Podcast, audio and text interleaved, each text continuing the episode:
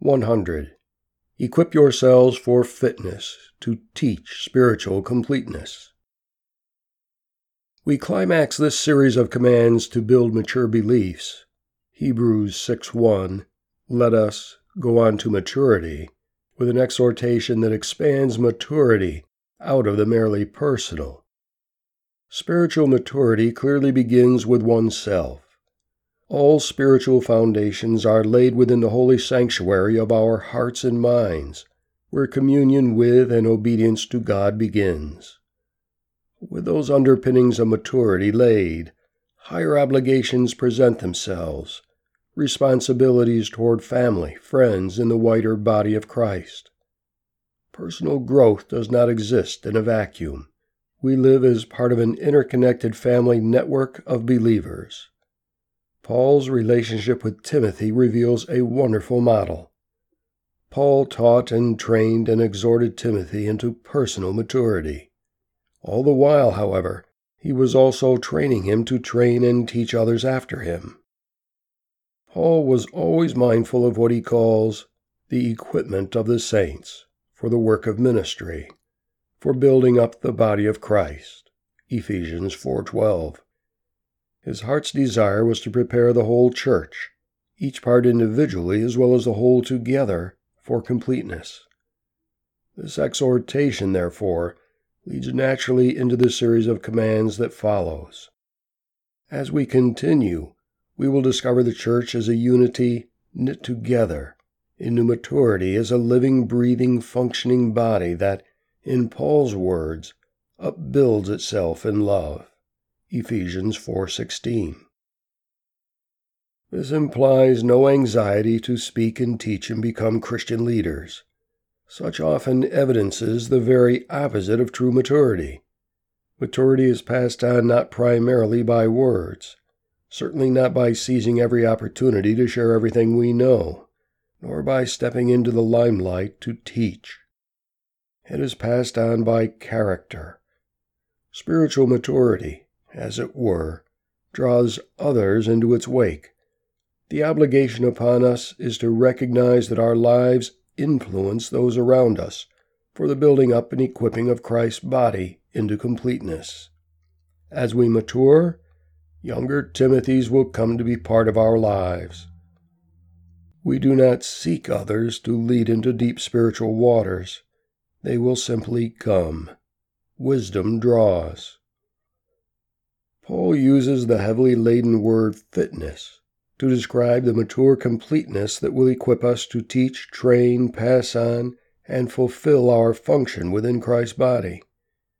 This tiny overlooked word is found in the Greek original of Colossians 1:12. Paul's words read, "Giving thanks to the Father, who has made you fit to share in the part of the lot of the saints." Most Bibles, however, blot out the dew of obedience. No hint of spiritual fitness remains. Instead, you will read that the Father has qualified us to share in the inheritance of the saints. All trace of the training regimen Paul laid out is gone. The difference the translators have slipped in is enormous. Being made fit implies training, it implies a progression of growth. Paul is articulating a muscular, vigorous faith that grows us to endure. Let us therefore commit ourselves to diligent fitness training, not with passive doctrines that excuse spiritual laziness, but with obedience to the commands. Such fitness will draw and equip others likewise into maturity and completeness. And his gifts were for the equipment of the saints for the work of ministry, for building up the body of Christ.